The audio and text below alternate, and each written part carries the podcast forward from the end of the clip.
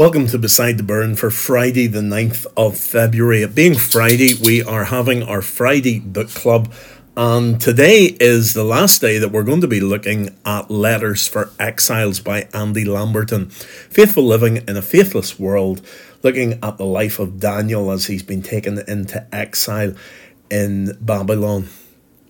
And uh, we're coming to the end of this because next week we're moving on to Finding Mercy on the Way of Sorrow, uh, a journey through the book of Lamentation as we go towards uh, Easter. And I want to just share with you a little section of the book today. And I really would encourage you to read it for yourself. You'll find it very easy to read.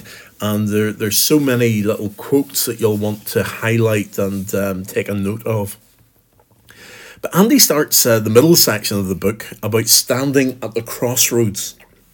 And he quotes Jeremiah 6 16. This is what the Lord says Stand at the crossroads and look. Ask for the ancient paths, and where the good way is, and walk in it, and you will find rest for your souls.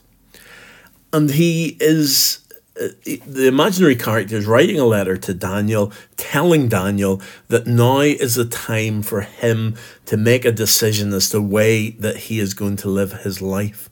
And he explains it like this. He, he says that there Babylon has a way of living, the world has a way of living.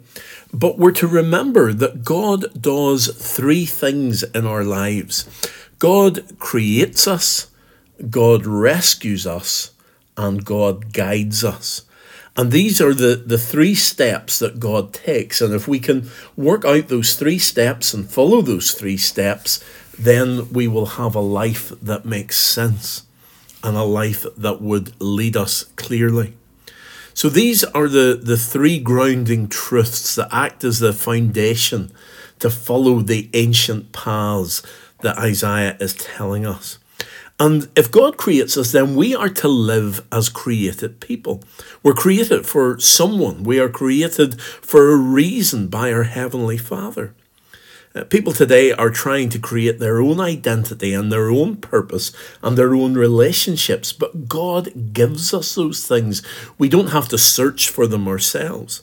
Today, the buzzword is self discovery, and the result of self discovery is confusion. Whenever people ask that question, who am I? And they start to look within themselves to find out who they are, we need to realize that the answer lies with God, and we are able to say, I am an image bearer of God Himself. So we are created by God. But obviously, as we were thinking in the Westminster Shorter Catechism, that we sin, we rebel against God we turn away from Him. So therefore, God rescues us. And in Jeremiah 30, verse 11, we read, I am with you and will save you. This is the gospel message. This is what God does. He comes and He takes His created beings who have turned away from Him and He rescues us. And we need to remember that His mercy is quicker than His anger. We react to sin through confession and through receiving forgiveness, but the world reacts to sin in one of two ways. Either the world calls sin good and accepts it, or they just hide it away and, and don't speak of it. But we're to react through confession and forgiveness. And when you know that God has and will rescue you, all that is left is to live a life that says thank you. We're to live our lives basically thanking God and praising Him and acknowledging Him as the one who has rescued us. And therefore, we live not as anxious people, but as a rescued people. So God creates us, God rescues us, and thirdly, God guides us. Quoting from Jeremiah again, Andy says, I will give you shepherds after my own heart, who will lead you with knowledge and understanding. And this is what we need in our lives. We need someone to guide us and to show us the way. God guides us. God's perspective is so different from ours, yet He invites us to follow, and we're invited to trust Him. So God guides us, and we therefore are to live as a guided people. God rescues us and then leads us on in his guidance.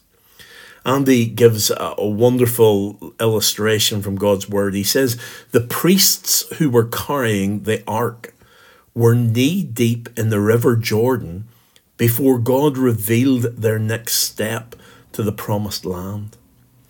And likewise, I wonder how often our lives are on the verge of a miracle if only we had the faith to get our feet wet.